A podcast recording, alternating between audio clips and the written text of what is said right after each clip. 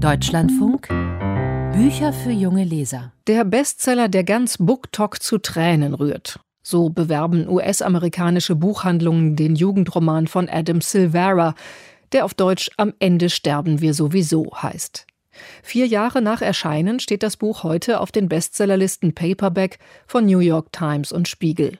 Und das hat unter anderem mit der großen Aufmerksamkeit durch die BookTok-Community auf der Videoplattform TikTok zu tun. Ein Beispiel dafür, wie ein Buch ohne Werbung oder Resonanz in den traditionellen Medien plötzlich riesigen Erfolg haben kann. In unserer losen Reihe über Blogs, Podcasts und soziale Netzwerke, die sich mit Kinder- und Jugendbüchern beschäftigen, hat unsere Autorin Isabel Stier zunächst jugendliche Bloggerinnen und Blogger vorgestellt, heute sind die Erwachsenen dran. Isabel Stier hat unter anderem mit Miriam Schaps gesprochen. Ich liebe einfach Bücher und ganz besonders eben Kinderbücher und Bilderbücher. Mir macht es eben auch richtig viel Spaß zu schreiben und anderen Leuten gute Tipps zu geben und eben auch Bücher vorzustellen, die vielleicht nicht in jeder Buchhandlung zu finden sind, weil die vielleicht von kleineren Verlagen sind.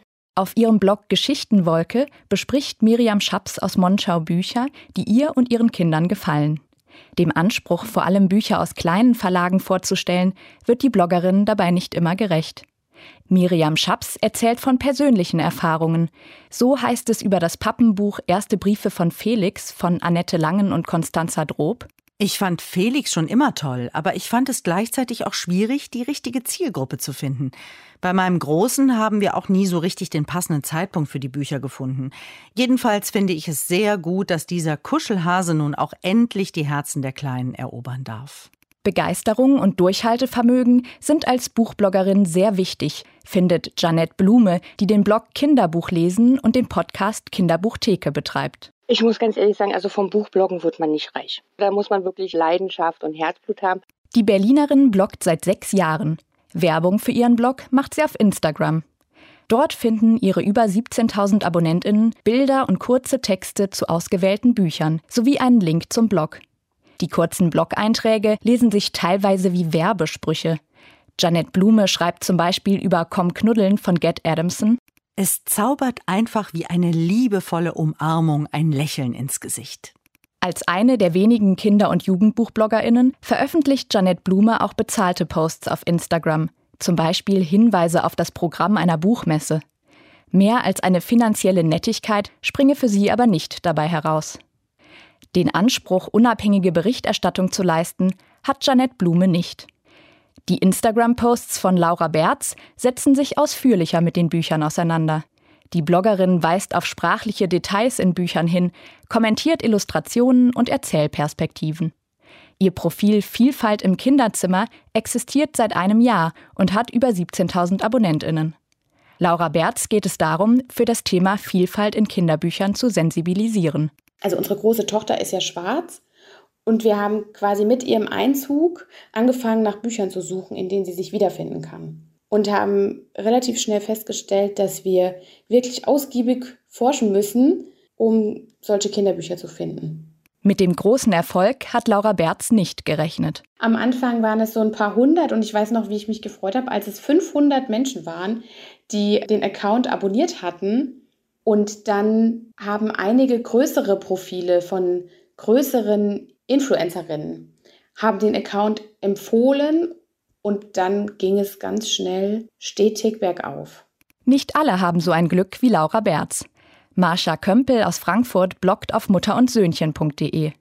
Sie nutzt Facebook, Instagram und Pinterest, um zusätzliche Leserinnen und Leser für ihren Blog zu gewinnen. Ich meine, wenn man einfach nur bloggt, so für sich und denkt, naja gut, irgendwann findet mich vielleicht mal jemand, dann hat man vielleicht eine Handvoll Leser, vielleicht werden die dann auch irgendwann mehr, aber das ist natürlich sehr, sehr mühsam, allein über so einen Blog Reichweite zu bekommen und gelesen zu werden. Die Profile in den sozialen Medien müssen regelmäßig aktualisiert werden. Die Interaktion mit den Rezipientinnen ist wichtig und natürlich wollen Bücher gelesen, rezensiert und für schöne Fotos in Szene gesetzt werden. Marsha Kömpel verbringt zehn Stunden pro Woche mit den zahlreichen Aktivitäten rund ums Buchbloggen. Das ist ja nicht mein Job, weil ich damit nicht meinen Lebensunterhalt verdiene. Ähm, man sitzt da dann auch auf der Couch abends und scrollt nochmal durch Instagram und liked irgendwie ein paar andere Posts oder guckt sich eine Vorschau an und schreibt vielleicht noch mal eine Mail an den Verlag abends, weil man gerade dann noch mal ein cooles Buch entdeckt hat, das man gerne vorstellen würde. Fast jeden Tag stellt Marsha Kömpel ein neues Buch vor. Bei einer Arbeitszeit von zehn Wochenstunden kann sie sich also nicht intensiv mit den einzelnen Titeln beschäftigen. Die meisten Einträge auf ihrem Blog gehen nicht über eine Inhaltsangabe mit kurzem persönlichen Leseeindruck hinaus. Es sind vor allem Mütter, die über Kinder- und Jugendbücher bloggen. Alle Bloggerinnen, mit denen für diese Recherche gesprochen wurde, waren zum Zeitpunkt des Interviews in Elternzeit oder in einer Teilzeitbeschäftigung. Das gilt auch für Lena Stenz, die mit der Lesehäppchen-Show ein Podcast-Konzept zur kindgerechten Leseförderung entwickelt hat. Das ist auch eine Idee der Lesehäppchen-Show, den Kindern kostbare Medienzeit zu schenken. Also gerade in Zeiten vom Lockdown und Homeschooling, wenn die Kinder sowieso sehr viel Zeit vor dem Rechner, vor dem Bildschirm oder vor dem Fernseher verbringen, ist das Medium Podcast natürlich nochmal eine ganz besonders schöne Sache, weil man intimer mit den Kindern spricht Anders als viele ihrer Kolleginnen adressiert Lena Stenz nicht die Eltern, sondern die Kinder selbst. In jeder Podcast-Folge gibt es circa eine halbe Stunde reine Vorlesezeit. In Folge 2 liest Lena Stenz aus Die Schule der magischen Tiere von Margit Auer. Ah, aua, Mist. Mit Karacho donnerte Benny die Lerchenfeldstraße hinunter und landete mitten in einem Rosenbeet. Es war der letzte Tag der Sommerferien und endlich hatte es Benny mal geschafft, sich vom Radio loszureißen. Die Lesehäppchen-Show hat über 5000 HörerInnen und wurde mit dem Hessischen Leseförderpreis ausgezeichnet. Trotzdem produziert Lena Stenz den Podcast ehrenamtlich. Anders sieht das beim Kinderbuch-Podcast Limonadenbaum aus. Dieser ist ein Angebot der öffentlich-rechtlichen Sendeanstalten. Alle zwei Wochen erscheint eine neue Folge, moderiert von den SWR2 Literaturredakteurinnen Anja Höfer und Theresa Hübner. Sie arbeiten ganz anders als die ehrenamtlichen Bloggerinnen. Während letztere die Bücher lediglich beschreiben und persönliche Leseerfahrungen schildern, sprechen die Journalistinnen unter anderem über Konzepte, Erzählperspektiven, Illustrationen und Entstehungsgeschichten der vorgestellten Bücher und Genres. Ich glaube, wenn man so ein bisschen mit Wimmelbuch schon mal zu tun hatte, dann hat man auf jeden Fall vom Ali Mitgutsch schon gehört.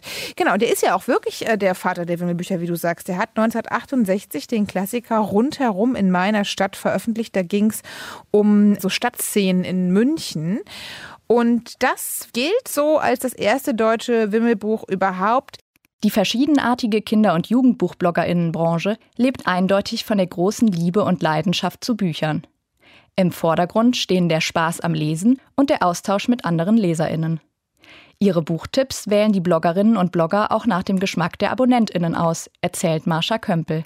Wenn man weiß, das letzte Buch über das Thema Gefühle, das lief total gut, da haben ganz viele Leute sich den Artikel angeguckt und jetzt ist in der Vorschau vielleicht nochmal ein Buch und geht auch um Gefühle, dann denkt man, na, das könnten vielleicht meine ähm, Leser dann auch gut finden.